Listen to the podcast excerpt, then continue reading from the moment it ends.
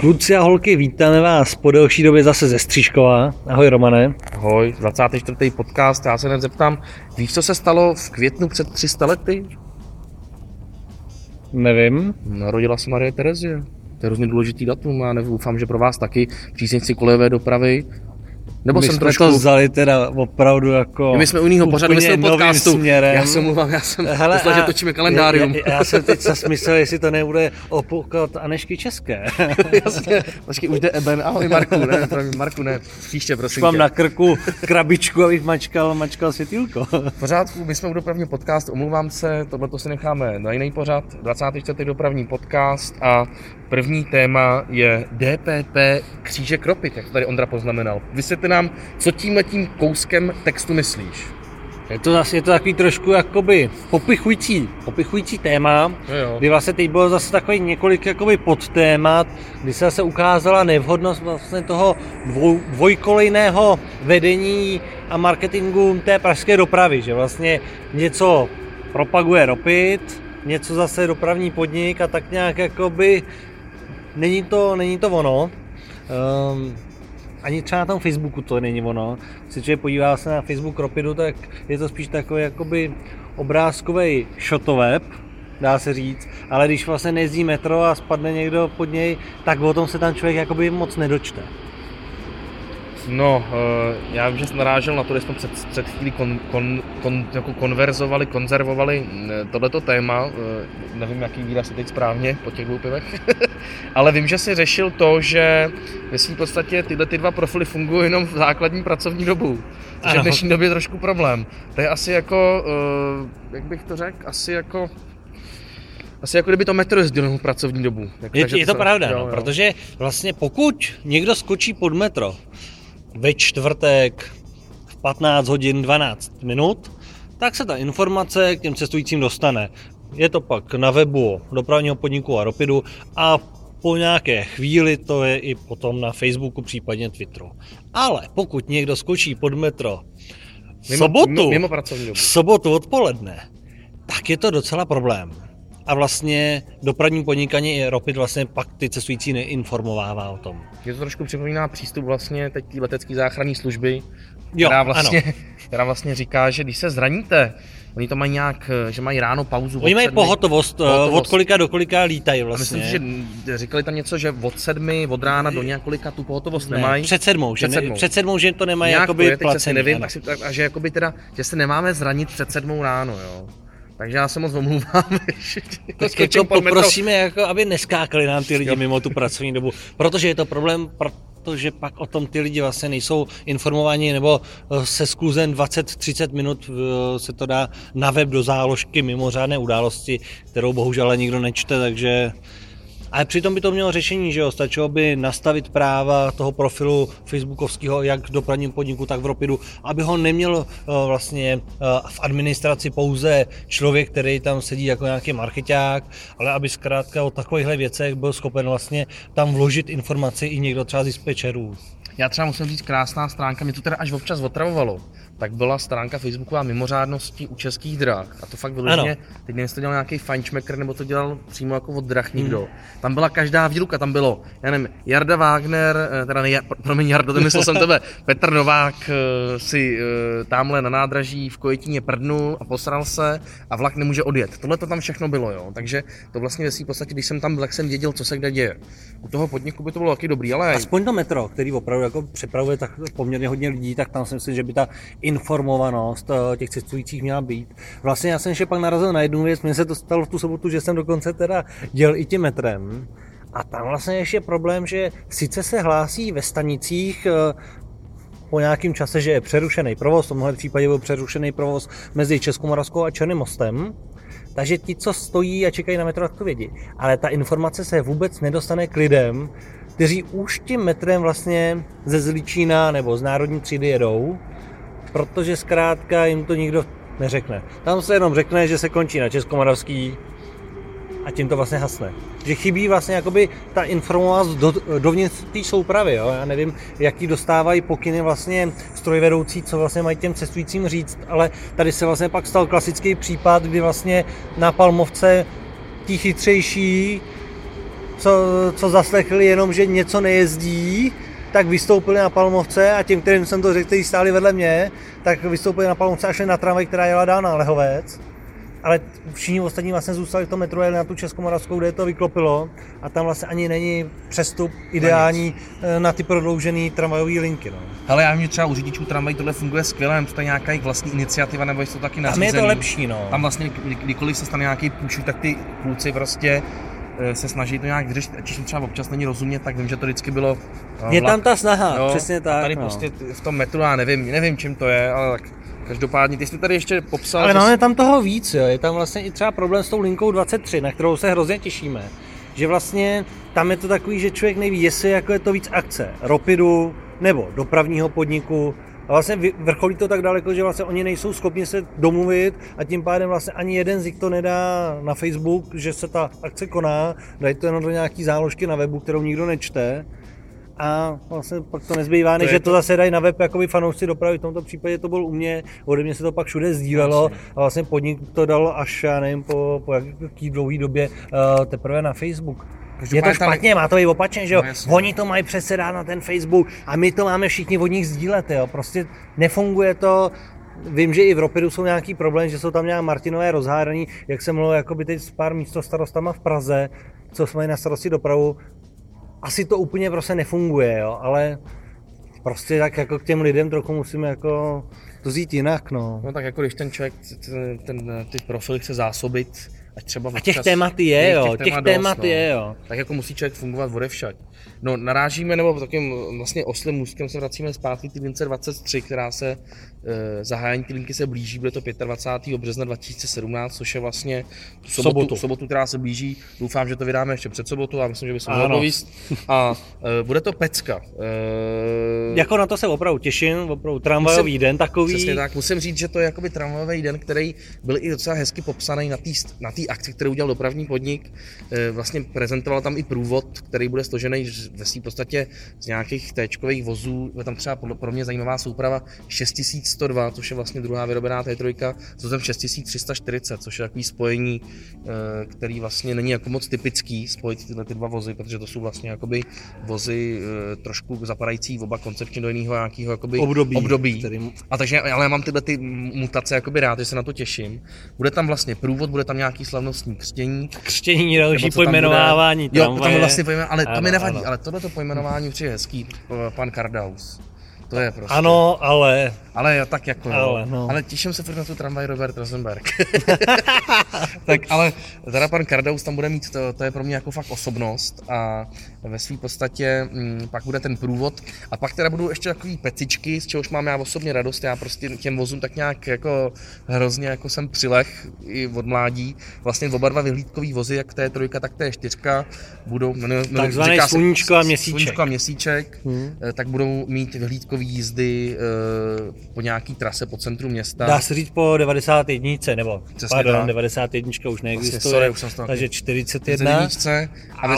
A ve své podstatě ten jízdní řád jsem dával ke mně na tramvaj v České republice v takovém obrázku, protože on vlastně souhrnně jsem ho nikde neviděl. A no to je vlastně stejný problém jako předtím, že zkrátka... Našel jsem to až na Československém dopraváku, kde jsem si to jako půjčil ty data, jo, ale chtěl jsem to těm lidem dát. Vlastně rozeslána sice tisková zpráva z dopravního podniku, to já jsem taky dostal, to samý Československý dopravák, ale vlastně dopravní podnik se tím nikde jakoby takhle nechlubil, nechvástal, nebo neudělal k tomu hezkou nějakou fotku, grafiku, vyzprávě na ten sluníčko a měsíček, což ty jsi udělal velmi, velmi pěkně a tak se to má dělat. Jo, tak přesně. Se to má dělat, to je přesně to, co ty lidi chtějí a zrovna tohle je opravdu věc, která je zajímavá i pro děti a všechny, kteří se nezajímají přímo o tramvaj, je to prostě něco jiného. Modrá tramvaj, sluníčko, měsíček, fakt jako paráda, já jsem hrozně rád, že se aspoň vytáhnou, že je čtvrtník půjčí, jo, že je půjčí a že teda bude pár těch jíst s nima. No jako každopádně ty vozy jsou přesně tady koncipovaný jako pro ty děcka, jo, jsou to krásný tramvaje, já prostě k ním mám nějaký úplně záhadnej vztah a prostě miluji, vždycky, že tam vidím, tak jsem fakt se mi ty vozy líbějí a co teda tady... Já jsem taky chtěl sluníčko, anebo měsíček na 86 on měl a pan čtvrtík mi nepůjčil. On měl totiž uvolněnou gumu okolo okna tehda, prej, no. To byl nějaký forek, ale každopádně tyhle ty dva vozy budou jezdit a co tady Ondra něco mě upozorňoval, že ten den tam budou nějaký rezervace, že si budete muset tu jízdu nebo to místo zarezervovat, protože ty vozy jsou primárně určený pouze k sezení. Takže pokud byste se chtěli někdo fakt svíst, tak doporučujeme, měl by tam být nějaký stánek. Ano, v rámci vozovny a bude otevřené muzeum i zdarma, tak se tam dějte rezervačku. Bude nějaký stáneček, kde se budou dělat rezervace právě na tady ty vyhlídkové jízdy, takové místenky. Přesně, vlastně. Tak ještě bych to zakončil tím, že ve v podstatě v tom otevřeném muzeu v nové sezóně tam bude představená vlastně historická T6 8702, která prošla teď jako opravou, takže v muzeu už je vystavená T6. Jako jo, já mám T6 rád, ale může to někoho trošku naštvat, ale já z toho mám radost. Sice jich jezdí venku dost, ale tak to je to jak samý jak s té trojkama, že jo? No. Ale zase buďme rádi, že se zachrání tramvaje zavčas, než když se to pak pitlíkuje na poslední chvíli a najednou si někdo vzpomene, že by chtěl nějakou tramvaj, oni už ty tramvaje nejsou. To samý jsem rád, že se právě ty SUčka, MK nějakým způsobem díky té 23 zachovají. A to ještě takhle přeskočím, to ani nemáme na programu, taková jenom zajímavost, zrovna nedávno se na mě obrátili kolegové z Německa, taky fanouškové do dopravy a nějakým způsobem poptávají, jak by rozšířili muzeum tramvajové v Hanoveru a rádi by tam měli tramvaj například buď K2 z Brna, a nebo se ptali takhle, jak to vypadá s našima T2 v Liberci. Takže počkej. Takovýhle zálusky jako si dělají, co neuvidíme, ale líbí se mi, že vlastně jakoby chtějí rozšiřovat to tam i o další český tramvaj. Dneska už je tam vlastně T4 Magdeburská. A pozor, a schválně, teď schválně, kolik je tam KT4? A je tam KT4. Kolik? A to já ti neumím říct, ty jsi tam 1 nebo 2. A je tam koupili druhou a jsou soupravy, to je pecka. Pokud to jedna je tam s tou reklamou Neto, že jo? A druhá je čistá a já teda buď a ta je čistá jako žlutá? Žlutá. A já jsem jakoby, viděl jsem jednu fotku a teď si říkám, jestli někdo nenapálil, ale oni jsou takový blázni, jsou schopní koupit ještě třetí. Ne, oni tam mají na tom místa oni jako dost a... Kdyby udělali trojičku, no proč ale ne? Ale jako pozor, mít tam tu aspoň tu jednu T2R18 nebo 19 z toho Liberce, no tak to by bylo, ty bylo nádherný. A bylo ještě nějaký SUčko, nějaký by to chtělo z Prahy, ne? Bylo by to fajn, T6 taky, že jo, by tam mohli mít. O tom poli, jak jde to SUčko tam, to by bylo nádherný. Tak to je jen taková vsuvka, ano. Zajímavá, aby jsme to tak zpestřili. Tady závod Pražská lítačka, to je super věc, on teda dneska, ten název lítačka je takový jako... Ošklivý, jo, že už to spojený s Krnáčem. No právě, no, už to nejak to bývalo, ale závod Pražská lítačka, to má název už několikátý rok, to je 8. ročník letos a je to super závod, který vždycky s kamarádama se ho účastníme a rád bych posluchače na něj pozval a spočívá to v tom, že vlastně v pátek odpoledne se sejdou nadšenci do dopravy anebo atleti, to vždycky se sejdou dvě skupiny, jo? Oh. Jsou tam jak teda fanouškové dopravy, tak atleti, kteří tam přijdou opravdu jako ve sportovním běžeckým a je 3hodinový limit a v rámci toho 3hodinového limitu ty máš nazbírat co nejvíc bodů. A ty body sbíráš tím, že vlastně střídáš dopravní prostředky, jednotlivé linky, vystupuješ, přestupuješ a máš body za za různou linku a za různý druh dopravy a za různý zastávky. A zapisuješ si to do takového bločku, štípáš lístky, takže nebo lístky kontrolní útržky a tím pádem je jasný, kudy jsi jel. A pak se to sečte, vyhodnotí a pak se na nějakém místě objevíš. A je to fakt super, mám to hrozně rád, takže 8. dubna a vlastně bych chtěl připomenout... Nebo 7. dubna, podívej se do kalendáře, Romane, je to prostě pátek, jo. Podíváme se, aby jsme nemátli. Start je v Praze na Smíchově, je tam pak i cíl. Je to 7. dubna. A je to 7. dubna, vlastně pátek. Tady ta akce končí, vlastně má takzvanou afterparty, kam se zase těším já. To se jmenuje Večerní pražská píchačka.